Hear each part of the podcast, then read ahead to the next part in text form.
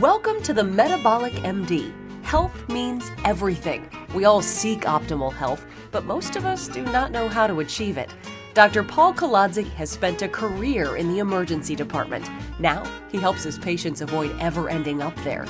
During these podcasts, you'll learn how you can lose weight and prevent and reverse disease through new technology, a modified diet, and the use of some new recently approved FDA medications. This information is not meant to be medical advice. Please seek consultation from your own medical provider. Let's listen in. Well, good morning, everybody. We're in the very beginning of August 2023, and we're here today with another episode of the Metabolic MD with Dr. Paul Kolodzik. Dr. Kolodzik, hello. Hi, how you doing today, Terry? Today is another great day. It's Friday and we're heading to the weekend and I'm all excited about that. So I've got big plans. I don't want to bore people with that, but it's a big weekend. And I know today's topic has a lot of um, interest to me. And it's because about 12, 15 years ago, my brother passed away from being an alcoholic. And we're going to talk today about how semaglutides could possibly be a potential treatment for people who are suffering from alcohol abuse, correct? Correct. So let's start out with the first question. How did you come across this? What's your background? Why, why, why is this something that's you're kind of working on now? Yeah, so um, this is an area that's close to my heart uh, because you know one of the things I've done in the past is treated patients for addiction. In fact, got board certified in addiction medicine. Um, so I've treated a lot of alcohol patients um, in in the past, and, and, I've taken a little bit of different approach, which is uh, rather than you have to be abstinent immediately, let's talk about reducing your alcohol use, and then if you want to get to abstinence, we can do that. But you know the the term that's used for this is harm reduction, which is reduce alcohol use. Basically means reduce alcohol use. So to see a potential uh, medication that might be applicable to helping people that have that problem, um, I think is a big, big deal. And this is, uh, you know, a little disclaimer. The use of semaglutide to help people reduce alcohol intake is very prelim- preliminary. There's been no, that I'm aware of, clinical studies on it. But I network with a lot of metabolic health docs and addiction medicine docs. And a lot of us are seeing that people that are on this medicine are reducing their alcohol consumption considerably. So let's first off let's define what it is to be. I guess the old term would have been alcoholic. What, what are we calling it now? So, so the previous term was alcoholism. The official term now is alcohol use disorder. Another term you'll hear commonly is alcohol abuse. Um, and actually, the Center for Disease Control has criteria for what is excessive drinking. And um, for males, it's more than 15 drinks a week. Um, and for females, just because their physiology is different and they're smaller, it's only seven drinks a week. Now, are we talking about just a beer? You go in and you have a beer with your friends? Standard drink. Yeah. I mean, it's a standard, an ounce and a half of hard alcohol, five and a half ounces of wine, or a 12 ounce beer. Well, I got a lot of friends who are or, or, or on the on that border. Okay. Yeah, but but you know what I've always defined al- uh, excessive alcohol use is basically it's a really simple definition: drinking more than you want to be drinking. Okay. Okay. Um, and and and I've had people uh, that have come to me drinking 30 beers a day that wanted to be drinking less, and they were happy when they got to five or seven. You know, I know that sounds a little bit bizarre. Um, and of course, we try to get them lower and, you know, again, help them to abstinence if they want to get there. Uh, but I've also actually, I, ha- I had a doc that came to me that was drinking 12 drinks a week, and he thought that was too much, and he wanted to get to three. And so we helped him do that as well. Wow. So, in the past, how would you go about doing that? There's some medications that you might have, have, have used in your tool bag or your doctor bag, right? Yeah. you pull out, say, try this medicine because it will yeah. help you. Right. What were some of those medicines? So, so just so the behavioral things usually are setting guidelines. You know, I'm going to have this many alcohol-free days a week, or I'm going to limit my alcohol consumption at any given sitting to this much period of time, uh, I'm going to journalize or log my alcohol consumption. So we use all those behavioral techniques. But the medications that I've used primarily in the past is a medication called naltrexone. Uh, naltrexone is a medication that's used for opiate abuse as well, but what it does is cap the receptors in the brain that give you a pleasurable response. And we use an approach where you take the naltrexone before you're drinking, so you kind of cap those receptors so the response is not quite as pleasurable at the time you're drinking.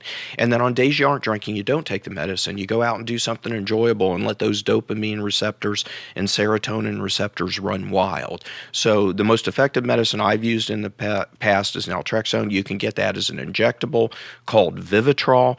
And then there's two other medicines out there that are, that are FDA approved. One is called Antabuse, which hardly anybody uses anymore. It, it's a medicine that if you take it every morning and then you drink, you get sick when you drink. So that's kind of a negative enforcement, which I don't think is a good approach. And, and there can be some bad side effects of Antabuse.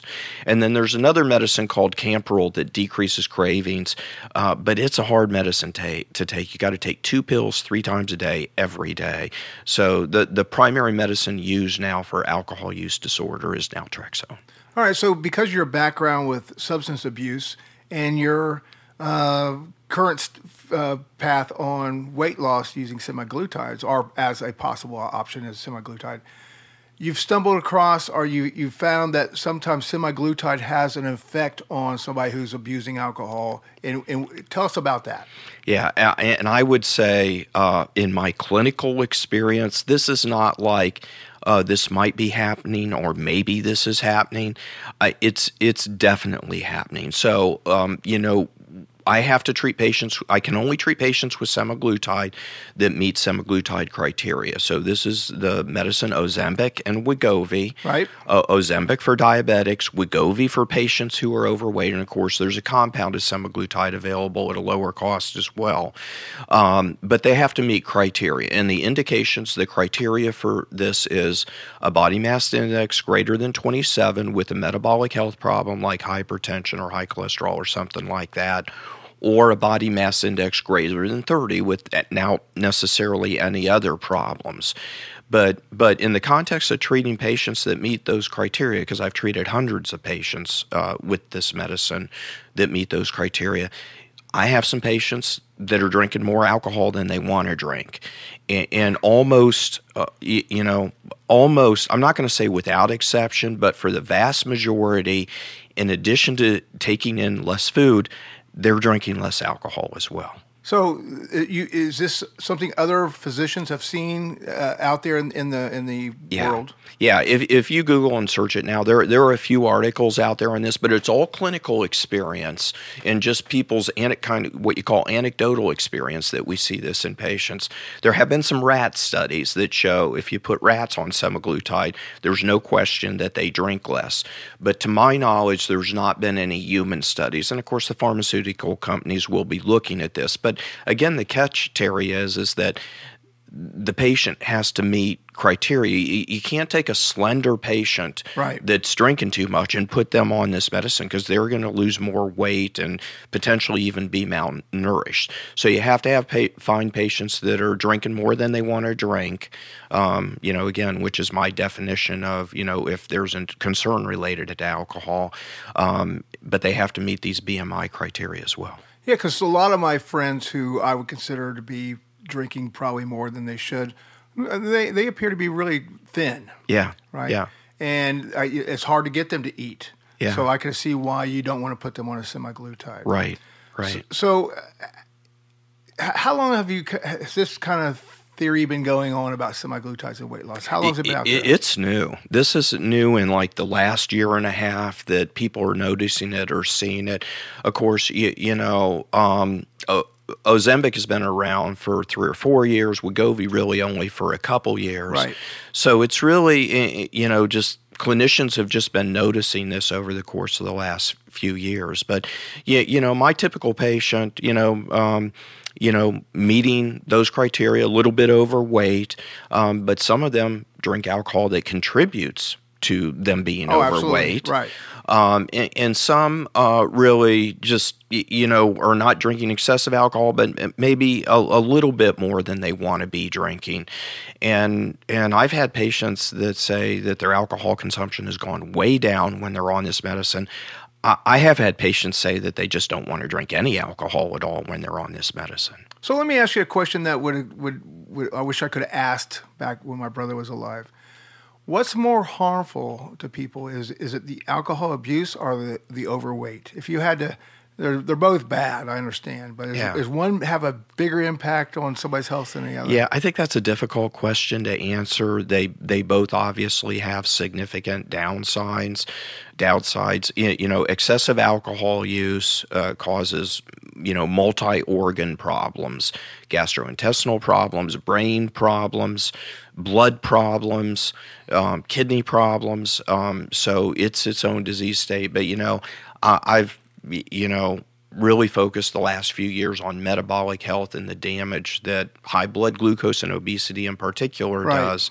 So I think they're both damaging in their own individual ways. And alcohol is one of those things that will raise your blood sugar, correct? yeah, absolutely, absolutely. So yeah. that's again, my brother was a Yeah. diabetic and Yeah. an alcoholic, and those two things just cause a problem. Uh, I would say there's actually kind of a dual approach there, though. Uh, some people that that drink a lot, you, you know, will tend toward having a pre-diabetic state or high blood sugar, but there are other people that drink a lot and exclude food intake, and they can have lower blood sugars. Ah, yeah, okay, Okay. right, okay. Yeah.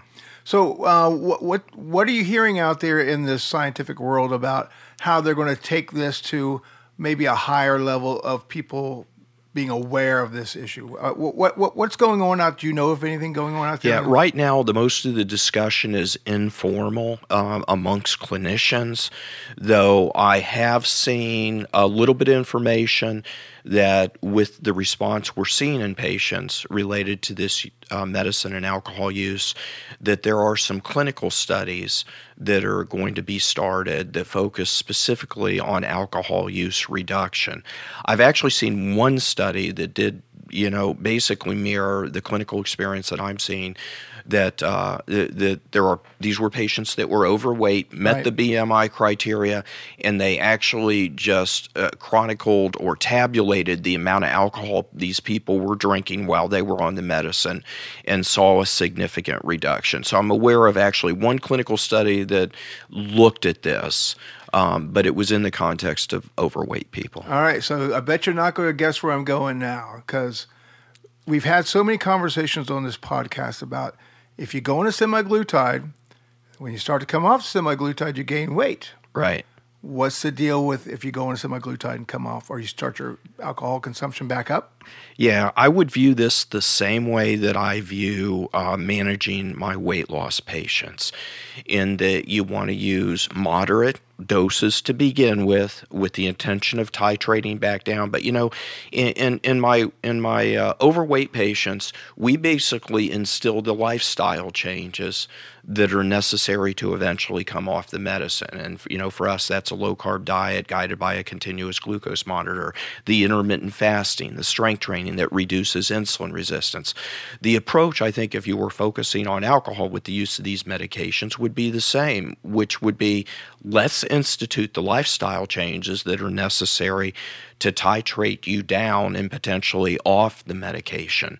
Um, so that would be uh, um, let's let's do the other things we mentioned earlier. Let's see how many. Let's make sure you're tabulating your alcohol free days. Let's make sure you're journalizing your alcohol use. Let's make sure you're putting maximums on the number of alcohol alcoholic drinks you drink each day. So I think, you know, in an analogous way to overweight patients, you want to make lifestyle changes. You would make lifestyle changes in this context as well. So one of the things I would love to see uh, is there's that old term "you're on the wagon," right? Yeah. So you you go on a medicine like this, you you reduce your drinking, you almost eliminate your drinking, and then you're off on the wagon. You're not drinking at all. Is it better to drink a little so you don't have that that sudden shock of going back? You know what I mean? Is it better to kind of? I, I guess I'm trying to figure out: is it better to go cold turkey, or is it better to kind of keep some in you at, at all times? Yeah. So this gets to the issue of how you're going to manage alcohol um, uh, abuse. And and you know the traditional thinking is Alcoholics Anonymous. You're either drinking or you aren't drinking. Right. You, you know, there's only one way, and that's abstinence. And quite honestly, I respect that approach. I often want to get my patients drinking less so they can eventually get to that status without having significant withdrawal symptoms. And what's a what's a just a curious what what is a good weekly or a time period for to get somebody from drinking a lot to drinking a little to getting them to abstinence? Yeah, what, it, it, what is that? It's usually a many months process. a year? Could it be a year? It, it can be a year. Okay. Yeah, yeah, and to move people gradually. But I'll be honest with you, I have had lots of patients come to me over the year, Mm-hmm. and and, and they come to me saying, "I- "I don't want to keep drinking, uh, quit drinking. I don't want to quit drinking altogether, but I want my drinking to be under better control." Um, Okay. and, and and people come with, with with that intent, like not infrequently. Maybe the majority of people that come to me and they just say, you, you know, I'm I'm drinking. we- We always tabulated in drinks per week. I'm drinking. 25 drinks a week because I always have them keep a log and we tabulate where they've been. Right. And, and they say, I, I want to get that down to eight drinks a week. And I help them do that currently with naltrexone. And, you, you know, I, I I think if they're overweight and they meet BMI criteria, there is going to be the consideration of, uh, you, you know, using semaglutide as well. Well, that's interesting. Now, semaglutide on somebody who meets the BMI criteria and who's who's not a diabetic or is not over. Well, I guess you got to be overweight to to meet the BMI criteria. Right. Yeah, you do. Yeah. Um, so so there's there's no issue with them losing too much weight. In I understand. Okay, so I guess I don't know where I was going with that question. okay. what, what what would you suggest for somebody who might be struggling out there with alcohol uh, abuse? Or they have a family member that's struggling with alcohol abuse. What who should what kind of doctor should they look for?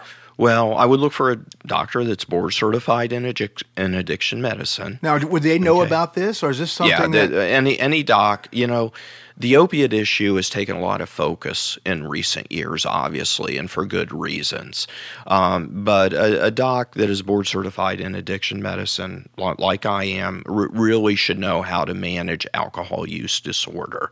Um, and uh, you know, I I personally believe in an approach where you look at harm reduction before abstinence. So I would find a doc that buys into let's just reduce your drinking to start. Um, you know, we talked about it earlier today, Terry. Progress, not perfection. Yeah, I Okay. heard that. Um, and let's have you make some progress. And I would look for a doc that's willing to use um, medications to help this process along. Which, you, you know, again, I'm not a big fan of the antabuse that I mentioned or the Campral, but I think naltrexone is a good is a good medication to use. And then, uh, if BMI criteria are met, I, I think there's a valid consideration uh, for using semaglutide. I do not think you can use semaglutide if those BMI criteria are not met. I don't think that's appropriate at this point. There haven't been studies that have looked at that, um, but I do think if a patient wants to lose weight and they're drinking too much, this medication is a consideration. So why don't we end this podcast with a little bit of information again? Describe to me how this medication, semaglutide, impacts somebody with alcohol tendencies, alcoholic tendencies. What's what's it what's going on in my brain? What's going on in my system? Yeah, good good question, and we probably should have covered this earlier. But basically, semaglutide works in several ways. One is that it affects the gastrointestinal system, so um, you feel fuller for a longer period of time. But the reason, uh, another reason it works, and I think the reason that it might have a validity related to alcohol use disorder, is that it has a direct effect on the brain as well, and specifically the hypothalamus area of the brain, which is the reward center. So this medication impacts dopamine and serotonin neurotransmitters so that basically if you're on these this medication you aren't going to get quite the favorable response from alcohol use i believe you don't get quite the uh, favorable response from alcohol use that you might get otherwise and that leads to the reduction in intake Well, see, in my mind, I'm thinking, well, I'm not getting the, the high I used to get, and I don't drink, so I'm really not an expert at this. But if I'm not getting the high, I'll just drink harder and more to get that high, right? So it's like almost, Yeah. it doesn't work that way. I- I'll be honest with you. That's not what I hear from my patients that are on semaglutide. That that they they just I mean they feel the alcohol doesn't taste good. I don't have Oh. a craving for it. That's how I was when I was Yeah. on semaglutide. I just didn't wasn't hungry. Nothing Yeah. appealed to me. So I th- I think you know there's an overlap there between you know the food intake reduction and the alcohol reduction. They're related to each other, um, but y- you know one of the central um, one of the central mechanisms of both, I believe, is the brain effect on uh, reducing the pleasurable effect of intake of either alcohol or food. So does this have any impact on somebody who's addicted to opioids? Um, I have not seen anything on uh, other uh, addictions. Okay. Um, I, I would think it would be less because, you know, alcohol is consumed, you know, drank, um, Right. and food is eaten. And so I think that's, you, you know, a commonality there. I think if you're taking a pill or injecting something, it's probably going to have less of, or snorting something, it's going to have less of an effect. All right. Well, I tell you, this is the first podcast we've had on semaglutide and alcohol abuse. I promise you it won't be the last because I think we're going to get a lot of response from this one, and we'll have to do a follow up. Can I mention again? I, this is, you know, it, this is not FDA approved for this indication. Right. This is not a common use. Uh, This is just uh, a clinical impressions that people that are using, uh, clinicians that are using semaglutide has have. So I'm, I'm not advocating this as standard therapy. Right. Uh, for alcohol abuse, and certainly not uh, uh, to be considered in somebody that doesn't meet BMI criteria. But for a person that is overweight and maybe wants to look at reducing their alcohol um, consumption, I, I, I think you know there is the consideration of this discussion with your clinician. Um, and again, I'm licensed in Ohio, Indiana, Florida, and Arizona. Uh, if anybody would want to talk about this more. All right. So, Okay. um, last question I have, and, and I, I'm going to give you this opportunity for putting up with me on this this topic because I find it very interesting. Tell me about your book. I knew. I know we have to plug this book, so go ahead and tell us about this book. So, so uh, again, um, I, I have um, uh, metabolic health practice in those states we mentioned, and my focus has been on you know you know helping people lose weight, reduce insulin resistance, and I'm a believer that the way to do that is with low carb diets. That we were kind of led down the wrong path with the reduced fat diets for the last 50 years, and those resulted in the epidemics of diabetes and obesity. So I wrote a book about you know, reducing insulin resistance, low carb diets lose weight, and the central theme of that is using continuous glucose monitors, those monitors you see on the back of the arms of diabetics, to help guide your low carb diet. And we've had tremendous with sec- tremendous success with this. Um, and so I wrote a book about it, The Continuous Glucose Monitor Revolution for Non Diabetics, and it's available on Amazon. So one one last fi- final thing, by the way, that was a plug, a, a shameless plug. Um, metabolic health. Could you be possibly ha- taking addiction medicine as part of a metabolic health program? I think for patients that are particularly drinking too much, there definitely is an overlap there. Probably a little bit less for other substance abuses like uh, uh, substance users like opiates or or methamphetamine, um, because those patients have a tendency to be more slender, quite honestly Right. um, and, uh, and and patients uh, with alcohol problem at times, you know, have an overweight issue. So there, there is an integration there, but I think it's primarily in the arena of obesity and alcohol use, and less other substance uses. Well, we keep hearing about this miracle of semaglutide. So who knows what's going to help with next? We'll have to have a podcast on whatever the next future for semaglutide is. Terry, I do want to mention though, just like with this medication, like we do with our, our weight loss patients, you know, be, you know, um, Stephen Covey's book in his Eight Habits of Highly Effective People had a phrase that was begin with the end in mind. And you brought this up. And so we always look at beginning with the idea of how we're going to achieve the goals we want to achieve with patients, at the same time titrating them off this medication. Right. You know, I don't want people to become addicted to semaglutide for life because they haven't made the lifestyle changes. Right. So we begin with the end in mind, which is titrating up uh, to moderate, not high doses, with the anticipation of titrating back down, and then all those lifestyle changes that we talked about uh, to help people eventually get off this medicine. Well, you know, it would be fun to actually come up and bring in a uh, psychotherapist or a psychologist into this conversation about alcohol abuse and semaglutides and how it all works together. So maybe we reach out to Dr. Lynn and have a conversation with her. Okay. All right. Well, thank right. you very much for joining me on this uh, episode of the Metabolic MD with Dr. Paul Kolodzik. I'm Terry O'Brien at Tri Level Records, and we'll see you soon or hear you soon. Thank you for joining us on this episode of the Metabolic MD with Dr. Paul Kolodzik. Please join us again for the next episode to hear how your metabolic health means everything and to learn tips on how to lose weight and possibly reverse some serious health conditions. This information is not meant to be medical advice. Please seek consultation from your own medical professional.